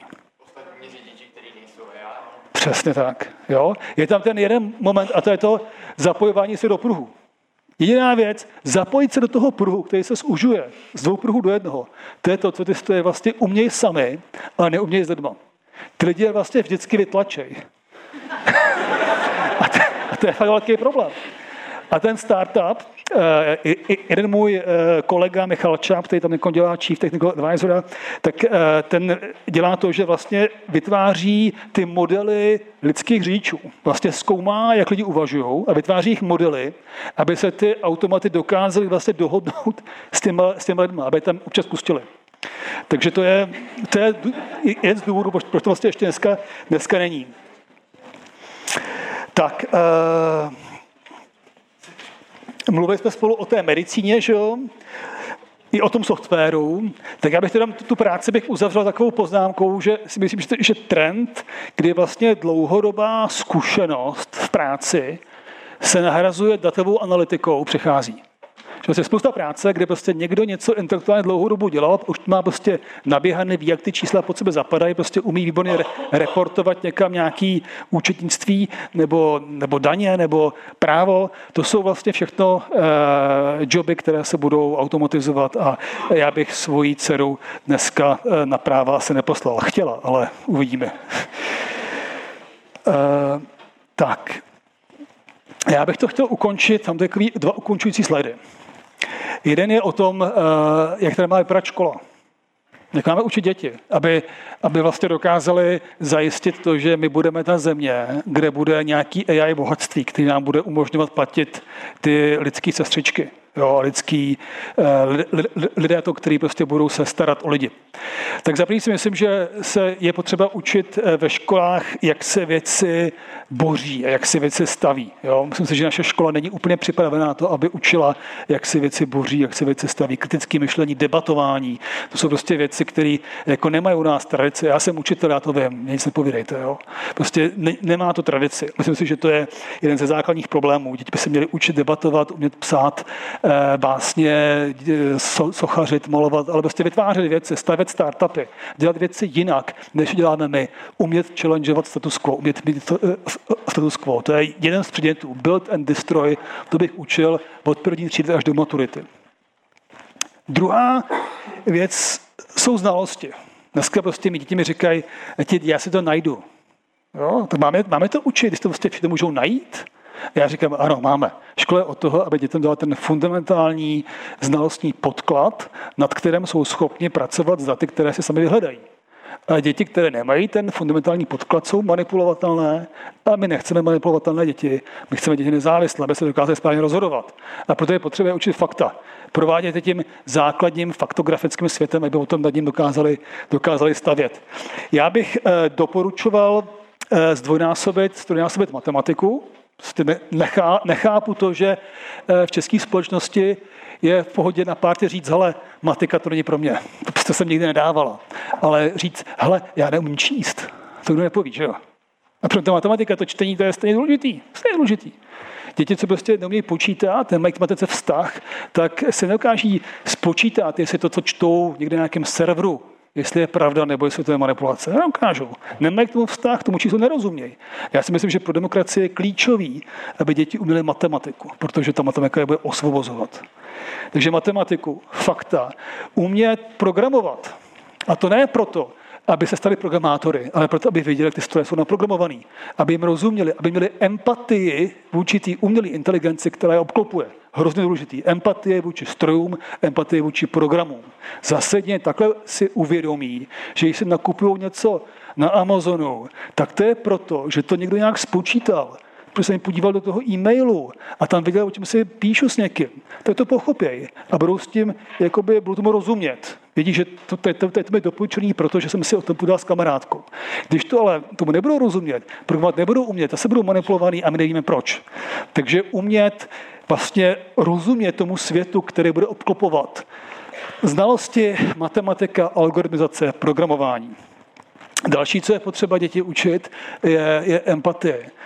Umět je učit pracovat s lidmi, umět je učit e, sociálním dovodnostem, schopnosti sou, starat se o ostatní e, soucitu. Prostě hrozně důležitá věc, zvyšovat empatii dětské populace.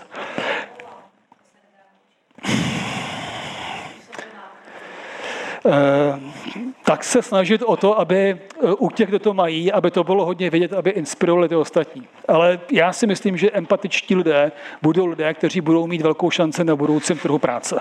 Lidé, kteří jsou empatičtí, sociálně inteligentní a lidi, kteří jsou empatičtí vůči lidem a empatičtí vůči strojům. Když se mi zeptáte, co bude, kdo bude líder budoucnosti, kdo bude líder za 10 let, říkám, že to je ten, kdo bude rozumět lidem a bude rozumět strojům zároveň. Taková ta duální empatie vůči strojům a, a lidem. Prosím.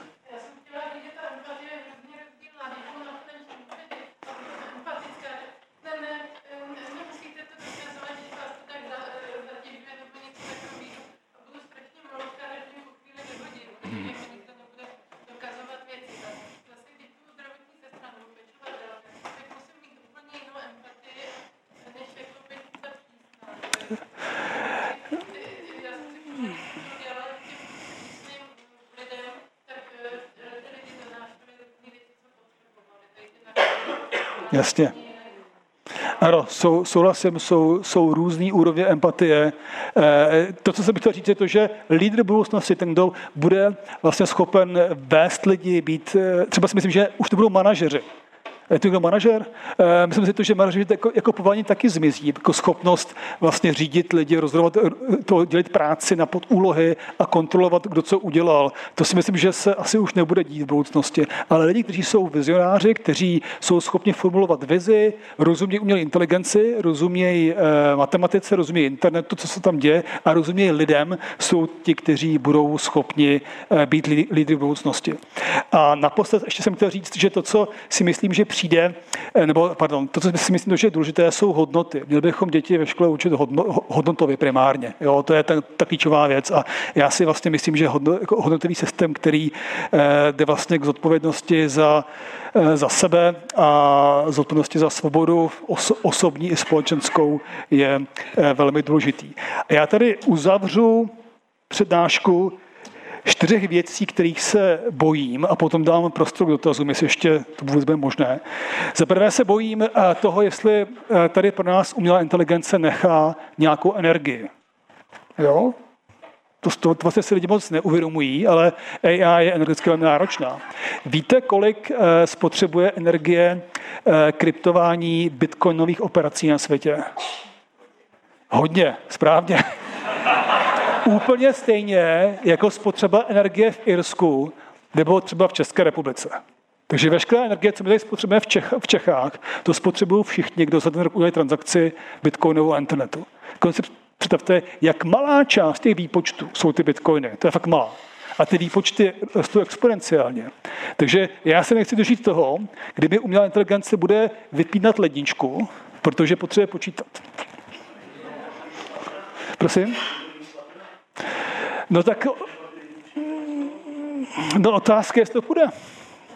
To jako já nevím, jestli dneska jste schopen vypnout servery s Gmailama. Prosím? Decentralizace zdrojů, jasně, ano, decentralizace zdrojů, ano. Ano, souhlasím, decentralizování zdrojů, ale jako vypnout dneska internet vlastně už nejde. Umělá inteligence vás zpravuje bankovní účty. Takže jakmile byste si teda prostě řekli, že ty bankovní účty vypneme, tak skončila civilizace. Jasně, ano, souhlasím. A co, ne pouze výpočty, ale i ty auta, že jo? Dneska prostě, by se všechny auta překlopily z dýzlu na elektriku, tak se, tak se nenabijou, že jo? Prostě neexistuje tolik energie v síti, který by napojilo auta. Takže máte pravdu. Jako je, to, je to velká slabina umělé inteligence, ale v zásadě i nás. Takže to, že jsem říkal, že by nám umělá inteligence vypínala ledničku, to byl takový forek. Jo. Ale v principu to znamená, že si myslím, že tu není dost energie pro všechny dneska. No. Druhá věc, čeho se bojím, je to, abychom měli dost kvalifikovaného talentu, který umí stavět umělou inteligenci.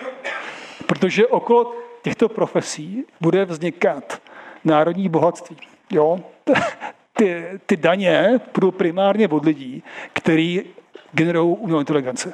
Já jsem říkal, že před několika lety, asi před deseti lety, HDP Slovenska bylo stejný jako obrat Google. Jo? A e, na, na, na Slovensku je co 10 milionů lidí, v Google, v Google to pracuje 50 tisíc inženýrů a z toho pouze třeba polovička dělá jako nějakou práci. Takže 25 tisíc lidí versus 10 milionů lidí. Jo? A, a, a prosím? Jo, tak se omlouvám. tak je to lepší, něco na hlavu. Takže je, je, já si myslím, že vlastně opravdu ta ekonomika bohužel se bude v budoucnosti točit, nebo ta výkonnost ekonomiky okolo vlastně eh, práce v oblasti umělé inteligence a my jako země bychom měli být schopni umět umělou inteligenci tady vlastně mít. Potom, jestli teda zbyde dost práce pro ty ostatní. Jo, vlastně to je, to je pro mě veliká bolest. Já si nejsem jistý, jestli vlastně bude dost práce pro všechny a jestli bude mít dost AI práce, abychom uživili ty ostatní a jestli tady bude, bude mít natolik sofistikovanou politickou reprezentaci, která vlastně nás dokáže províst tou změnou toho pracovního trhu, takže budeme pořád sociálně stabilní společnost. Já nevím, to je těžký problém. Tady vidíte dneska, jak tady dokážou lidi to dělat problémy z uprchlíků, které neexistují, tak až bude lidem to bez práce, to budou opravdu problémy, jestli to budeme schopni zvládnout. No a poslední samozřejmě teda e, manipulace voleb. Jo? To prostě takový smutný příběh, který umělá inteligence dokáže ovlivnit volby. Prokázalo se to ve Velké Británii, ve Spojených státech, ale i České republice že vlastně lze sentiment voličů pomocí eh, Facebookové cílené reklamy ovlivnit, takže ve společnosti TikTok, která je rozplená na dvě půlky, se vlastně dají pomocí umělé inteligence ovlivnit volební výsledky. Tak a poslední slide. Eh, zakládáme Prague.ai. Je to zapsaný spolek, který bude slavnostně otevřen ve čtvrtek. A je to eh, spojení ČVUT Karlovy univerzity Akademie věd a hlavní města Prahy v oblasti umělé inteligence a chceme přispět k tomu, aby se z Prahy stalo to AI ekonomicky úspěšné, samostatné eh, a zdravé město. Tímto děkuji za pozornost a dám prostor k dotazům.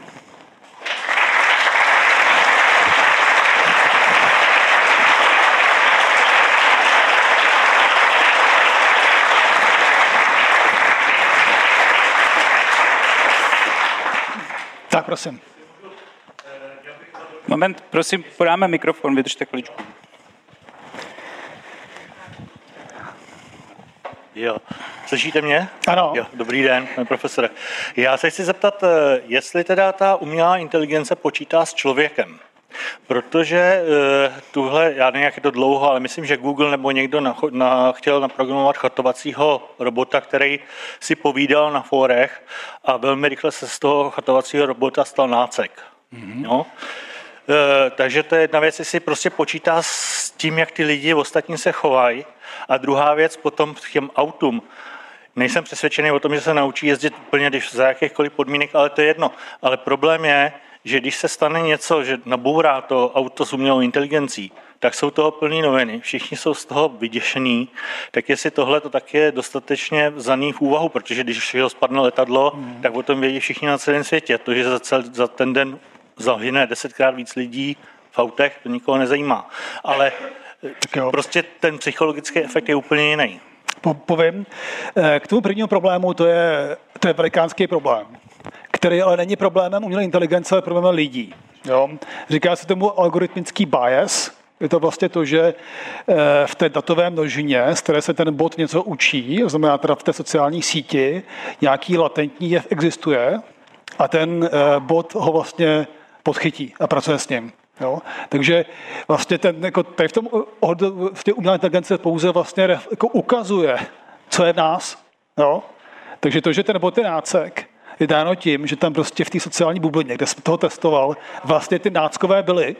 A zajímavý je umět jako tady ty biasy vlastně z těch dat vytáhnout. Jo. To je vlastně hrozně zajímavý problém. Jo. Třeba v banky mají spoustu uh, algoritmus uh, uh, umělé inteligence, které vlastně říkají, jestli vám dají půjčku nebo ne.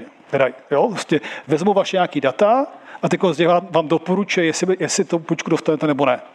Kdyby se ukázalo, že ten algoritmus se rozhoduje pro to, pro to jestli jste Rom nebo nejste, tak je tam ten bias na toho Roma. I když tam ty data jsou takový, když to ty data vlastně říkají, i když to vlastně je pravda, tak vy nesmíte se naučit ten algoritmus diskriminující z toho biasu, který v těch lidech je. A teď vlastně vědci vymýšlí technologie, jak vlastně umět ty biasy identifikovat a z těch dat vyndavat. Vy jste se naučil vlastně algoritmus, který je fair, Fair umělá inteligence vlastně nový obor dneska, který se vlastně snaží vyvíjet AI, která vlastně v sobě nemá tyto předsudky. Ačkoliv vlastně se ukáže, že, že neexistuje datová sada, která by byla těch předsudků prostá. Ale abyste, tu, abyste vlastně tu AI měl trošku lepší než ty lidi, aby tam nebyly ty náckové, tak se vlastně dneska zkoumá, jak z těch dat ten bias vyndat. A není to jednoduchý. E, a k těm autům, jasně budou nějaké nehody, už nějaké taky byly, že jo ale já, já si myslím, že vlastně bude jednodušší eh, odlazovat ty autonomní auta z, těch, jako z, toho nějakého, z toho množství nehod, který bude, tak se budou podle mě odlazovat jako, jako jednodušejc, rychlejc, než když nechají spadnout dvě letadla, aby zjistili, že tam nefunguje nějaký senzor vlastně. Jo. Takže já si vlastně myslím, že u těch aut jako těch nehod možná bude na hlavu míň, než v okamžiku to, kdy byly výtahy bez lift boje a taky si pár lidí ublížilo. A pak se zvyklo, že nemají výtahy. Uh, eh, ano, ten bude těžký, ale já si myslím, že těch psychologických jakoby, nárazů ještě zažijeme hodně. No.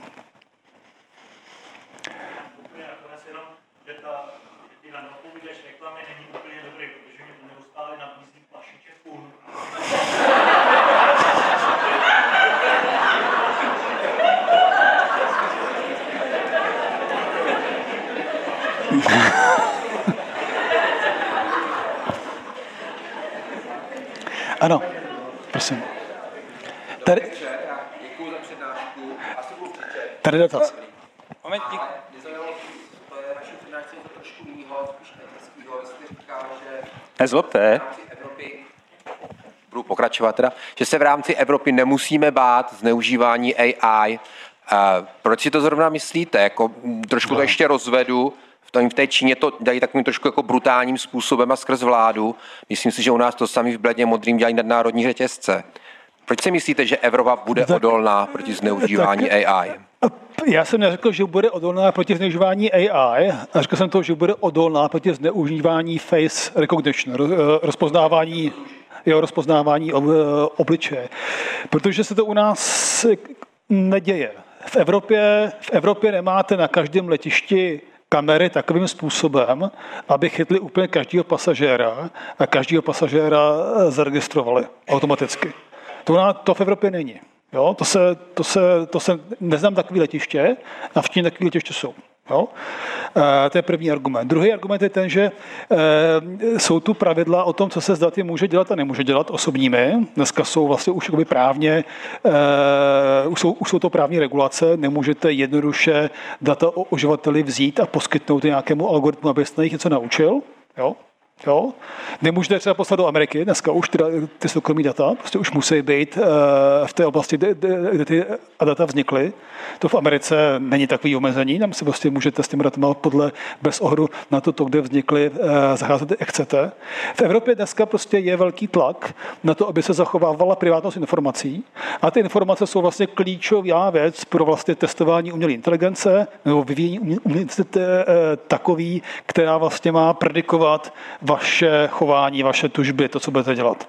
A protože to dneska v Evropě se snaží někdo regulovat, já, já jsem proti regulaci, já jsem vlastně velký punker, jo, ale to se, to se týče tady zprávy osobních dat, tak souhlasím s tím, že když to v Evropě chce někdo regulovat, tak mě to chrání.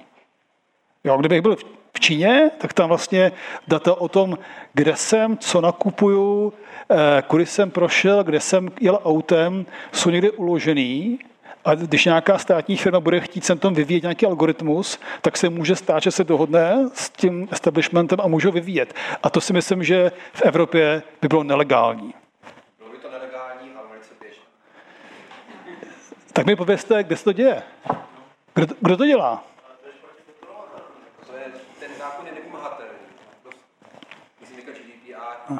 A to, že dneska si otevřete internet do Google, napíšete, že chcete nějaký datový vzorek, tak ho nějaké šedé zóně, které se to Hele, já vám, po- já, já, vám to dám důkaz. Jo. E, oblast rozpoznávání obrazu obecně se krásně vyvinula a funguje skvěle. Oblast automatické detekce útoku na počítačích se vyvíjí o hodně pomalejc. A víte proč? Nejsou ty data, protože je nikdo nemůže pustit. Ty firmy, co spravují infrastrukturu, když to teda možná, že nějaký čínský firmy takhle nemají, ale ty jiný normální firmy, co spravují infrastrukturu a mají kontrakt s tím zákazníkem, tak ty údaje o tom, co se děje u toho zákazníka, nemůžou sdílet, i když se jedná o vitální informace, které by pomohly vyvíjet lepší cybersecurity nástroje. Prostě to nejde, nejsou unifikované data, nikdo je nemá, ani univerzity, ani ty firmy, každá má pouze kousek a nemůžou je sdílet. A tady jako je takový jako hezký celospolečenský požadavek, že kdyby to sdíleli, tak se ty algoritmy dokážou už výrazně lépe a jsme bezpečnější jakoby společnost. Ale nejde to, protože to je právně nemožný. Nemůžou si ty privátní data o tom, co se těch sítích eh, děje, sdílet. Kdyby to měla, kdyby to měla americká vláda, jakože podle mě ani ta to nemá, když jí neotevřel iPhone, iPhone ji neotevřeli americké vládě. Nemá ten iPhone. Takže já věřím tomu, že ani, ani ta nemá ty data, ani od toho Ciska ty data nemá. Kdyby je měla, tak se může bránit útokům výrazně lépe, než se brání. A třeba se, není tak úspěšná v tom bránění, jak by chtěla být. Takže opravdu si myslím, že není pravda, že se ty data dají tak jednoduše sdílet. Ale asi jsme eh, technický. Máte ještě někdo dotaz? Dobrý den, děkuji taky za přednášku. Já bych se chtěl zeptat, jestli byste dokázal rozvést myšlenku s matematikou a odhalováním fake news. Mě to zaujalo, proč zrovna matematika podle vás je důležitou vlastností nebo schopností při odhalování fake news. Proč ne kreativita nebo právě ta empatie Nebo nějaká jiná forma kritického myšlení? Já si myslím, asi neřekl, že by to byla matematika, ale, ale, mysl, ale myslím si to. A, a, protože potřebujete automatizovat. Vy prostě nikdy nebudete mít tolik lidí, kteří budou totálně objektivní, aby, aby dokázali, jako je ten demagog CZ, vlastně se věnovat vlastně veškerým newsfeedům. Prostě tam potřebujete nějak automatizovat. A ta automatizace, umělá inteligence je vlastně založena na matematice. Na nějakém počítání, poměřování, podobnosti, vzdálenosti, nějaké dedukci, nějakému sbírání podporných argumentů. A to vlastně samo o sobě, jo, vy jste, a já už vám rozumím, vy jste se ptal na toho uživatele, jestli umí, jestli umí matematiku. Ano, ano, ano. ano. E, to jsem, to, to, to jsem říkal. Eh, já to mám na dětech. Já mám děti a my se bavíme občas o tom, co, co vidí a čtou a údaje o velikostech, množstvích e, lidí se posouvající z, z východu na západ, z západu na východ, o tom, kolik kde ubývá jaký vody, e, kdo čím straší. E, je tam spousta věcí, které jsou přehnané, nejsou pravda a e, mý děti si je počítají a baví je jako identifikovat informace, které prostě jsou numericky jakoby nese, neseděj. Jo? A proto já bych chtěl, aby ty děti vlastně byly inkvizitiv, aby si dokázali ty data spočítat. Nebo třeba porovnávání pravděpodobností. Když mě někdo straší, že se mi může něco stát, že na, na mě spadne spíš cihla než jabko, tak já to chci umět zhodnotit. Chci si prostě umět jakoby, jako rozmyslet, co má jakou šanci, aby se stalo. Jo? Takže eh, třeba když eh, mě někdo bude děsit tím, že mi umělá inteligence vezme práci, tak já chci umět jako o tom jako něco víc sám jako vidět. Říct si, jakou to má šanci, kolik je tady lidí, jaká tu je práce, jak se rychle mění, která se mění, čeho se mé práce týká. Udělat nějakou jakoby, numerickou analýzu toho, jakou, jak, jak, jak, moc, jak moc se mi to může dotknout, než abych to pouze přijal, protože to je pěchutě říká na přednášce. To jsem, to jsem ti myslel. Dobrý večer. Toho vyplývá, že vaše vize budoucnosti je poměrně temná. Že, že v podstatě vy jste říkal, že nejdřív budou nahrazovaný ty dobře placený zaměstnání a z toho plyne, že v podstatě lidstvo se, nebo lidi se to přestanou učit, protože to bude dělat umělá inteligence, postupně zblbnou a budou na té umělé inteligenci zcela závislí. Jo, jo. Tak, tak, jsem, tak jsem to nějak myslel. ne. E, já jsem se snažil vlastně potom v tom sledu s tou výukou vlastně říct, co bych chtěl od těch dětí. Když ty děti se budou učit například to, jak eh, kritizovat to, co nějak funguje, to, co se nějak děje, to, co nějak děláme a nacházet lepší metody. To znamená být kreativní, mít tu kreativitu. Tak si myslím, že to jsou té práce, která zůstane. Prostě kreativita si myslím, že nebude nikdy nahražená strojem. Jo? Sice jsou takové ty paraprofese, kdy třeba architekti používají metody umělé inteligence, aby dokázali rychleji věci navrhovat, ale ten nápad stejně prostě bude mít člověk. Jo? Já moc nevěřím na ty nápady od, od umělé inteligence. Takže to, co jsem říkal, je to, že se práce změní, že prostě nebudou práce u pásu, nebudou práce za volantem, nebudou práce za kasou. Jo? Takové práce prostě nebudou, ale se budou jiný práce. Jo? A já si vlastně myslím, že když se to, když se to hezky sedne, tak prostě lidi tu práci mít budou. Práce bude něco jiného třeba. Jo? Práce nebude eh, od, od 8 eh, do 6 každý den, pět dnů v týdnu, čtyři, čtyři týdny dovolený. Práce bude asi kratší. Jo? Asi, se, asi, se, asi se bude pracovat jako míň, si myslím. Jo? Nebude se třeba pracovat celý život jedna věc.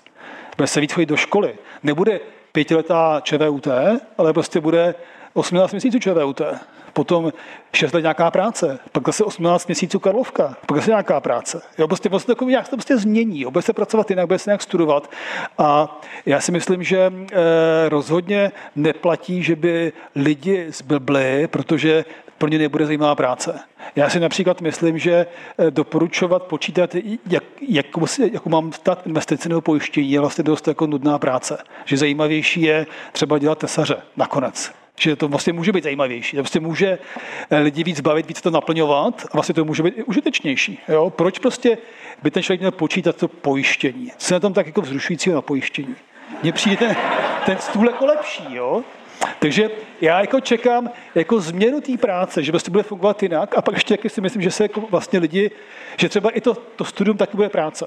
Že vlastně se, jako, že se nebude úplně rozlišovat, jestli chodím do práce do školy, nebo jako programátor, nebo jako tesař, nebo jestli se starám o děti, o svoje děti, nebo o děti někoho jiného. Jestli chodím do školy dobrovolně něco někoho učit, že vlastně ten, že ta práce vlastně bude jako, jako širší paleta že se asi už nebude jenom posuzovat podle těch hodin v té práci, toho jména té pozice, té výplaty a toho kariérního postupu. Děkuji za přednášku. Kdy si budu moct jít k vám do vašeho AI centra na, os, na 18-měsíční kurz? Dobrá otázka. Při, přijďte. Přijďte, jo, napište mi mail a přijďte. V rámci Prague AI teď připravujeme zajímavou věc. Připravujeme koncept vedlejších specializace v oblasti umělé inteligence, který bychom chtěli, aby si dokázal zapsat libovolný student ČVUT a Karlovky na bakalářské úrovni studia. Vybrat čtveřici předmětů z ČVUT a čtveřici z, mat, a čtveřici z Karlovky, která se dá jakoby dozapsat si jako volitelný předmět do toho penza, co vlastně každý student má jako volitelný předměty, a dopsat si tu, ten minor, tu další specializaci. A to chceme vlastně pilotovat, jako do jaký míry vlastně můžeme učit umělou inteligenci lajky. V Praze generujeme 100 absolventů AI ročně, magistrů, jo? což je ohromné číslo. Třeba Montreal, slavný AI město, kde prostě je velká AI sláva, tam prostě dneska říká Montreal, Toronto, Kanada, to je fantastický. V Montrealu je třeba 20 pětkrát méně než v Praze. Takže my tady vlastně AI učit umíme a děláme to docela dobře. A teď přemýšlíme o tom, jak to vlastně stáhnout z té jako elitní doktorské a magisterské úrovně, o té bakalářské, vlastně umět učit AI velké množství lidí. Prosím? Výborný dotaz. Čekal jsem ho hrál jste mi. U mě na ČVUT, na katedře, já nezaměstnám nikoho, kdo u nás absolvuje doktorát. Nechci. Všichni chci, aby odešli. Nikdo, aby to nezůstal. Protože, protože to, kazí, to kazí atmosféru. Když prostě já učím studenta, aby potom byl můj kolega. Nechci. Jo? Ale oni se vracejí. Oni mají dva, tři, čtyři, pět let zkušenosti a pak se vrátí. Lidi, kteří jsou, mají jinou zkušenost, jsou intelektuálně nezávislí, nenechají se mnou manipulovat, nikým se nechají manipulovat, mají svoji vizi a vlastně tříbějí tu univerzitu. Vlastně je to, je to lepší pracoviště lepší pracoviště. Provinční škola je taková, když studenta, jste student, pak je váš doktorant, pak je váš asistent, pak je váš docent, pak je profesor a máte sebou další. To prostě nechceme. My chceme, aby odcházeli a přicházeli. A Praha jako město má tu super výhodu, že do Prahy se lidi vracejí. Oni se tolik nevracejí do Varšavy, tolik se nevracejí do Budapešti, tolik se nevracejí, ale vracejí se do té Prahy. I ty Slováci se vracejí cestou... cestou. Takže proto je, proto je Praha kosmopolitní město. A proto Praha může uspět v té umělé inteligenci, protože se do té Prahy ty studenti nakonec vrátí, ne hnedka, ale nakonec se vrátí. Pro mě je důležitější ne ta geografická, tam si myslím, jako, že fakt jako hrajeme prim, máme výhodu, pokud ta, ty byty v té Praze se zastaví a neporostou, moc jako rostou, ale bojím se té sektorový, Jo, ten sektorový pohyb je vlastně dneska hrozně nebezpečný. V Kalifornii a v Kanadě se děje to, že ty vědci v oblasti umělé inteligence jsou tak strašně žádaný zboží, že začali přecházet masivně z univerzit do těch softwarových firm. Jo? Což vlastně, když se to utrhne a bude to ve velkým, tak se potom ten ekosystém přestane jako vlastně občerstvovat. No? Když Uber před třema lety přišel na Carnegie Mellon a tam zaměstnal jeden den 40 lidí, tak se od té doby přestali dělat autonomní auto na Carnegie Mellon. Takže tam nebyli doktorandi, studenti a ta disciplína tam vlastně skončila. Jo? Že já se spíš bojím té migrace neřízený eh, mezi univerzitami a korporátem. Jo? To, to si myslím, jako, že ještě není vymyšlený, jak to má být. Tak. Tak poslední dotaz. No. A vy už tam, jo.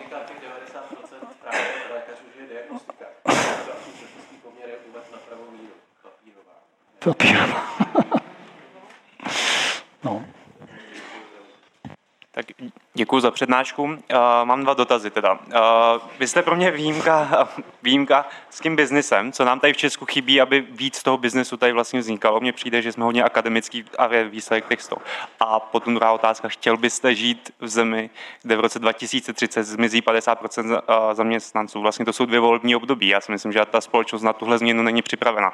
Technicky ano, ale myslím si, že společensky to nezvládneme. Jasně, k té otázce nechtěl. Nechtěl. Co mám říct, nechtěl. Já bych, eh, chce, chtěl, chtěl, chtěl bych já, aby AI takhle měnila svět? Vlastně třeba ani nechtěl. Jo? A můžu, a můžu s tím já něco udělat? Ano, můžu participovat na té změně, být její součástí, rozumět jí, anglický slovo embrace, embrace the change, prostě být toho součástí a porozumět tomu, nebát se toho. To neznamená, že to chci, že prostě to je, si myslím, to je fantastický. Já bych jako radši, aby společnost fungovala třeba úplně jinak, ale stane se to. Bez ohledu na to, co chci, co si přeju, co si vypřejete, se to stane.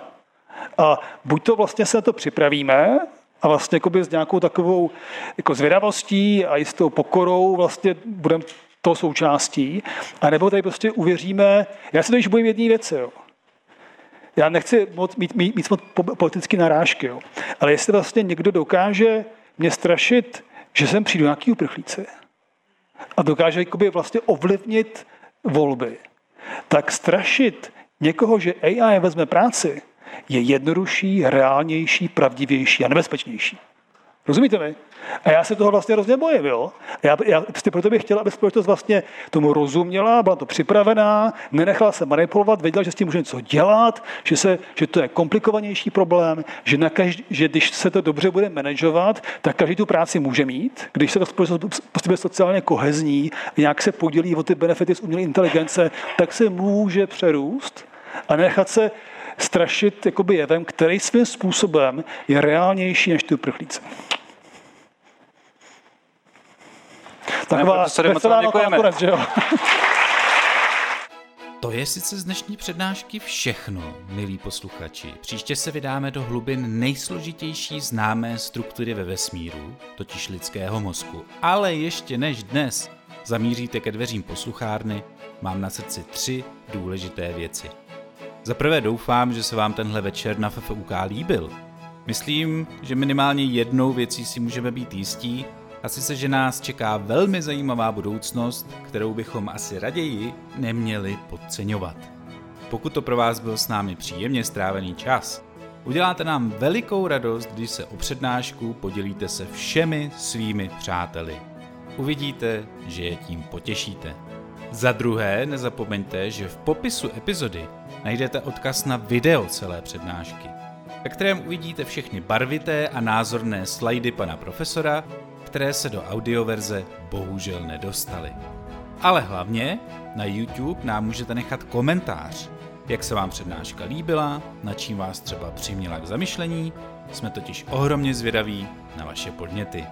A hned o kousek níž v popisu epizody je link na náš web, kde najdete spoustu zajímavých odkazů k přednášce, nejlepších citátů a dalších libůstek. Ostatně na našem webu neurazitelný.cz bych vás moc rád uvítal ještě z jednoho důvodu. A tím je pozvánka k odebírání našeho neurazitelného newsletteru neboli Neuramailu.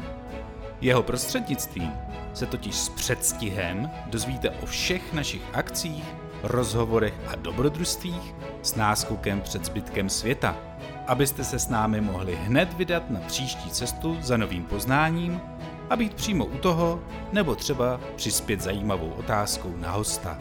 Jsme moc rádi, že nás posloucháte. Nezapomeňte, že svět je sice rozbitý, ale možná to půjde opravit. A moc se těším, až se opět setkáme v posluchárně na začátku dalších večerů na FFUK. Mějte se nádherně.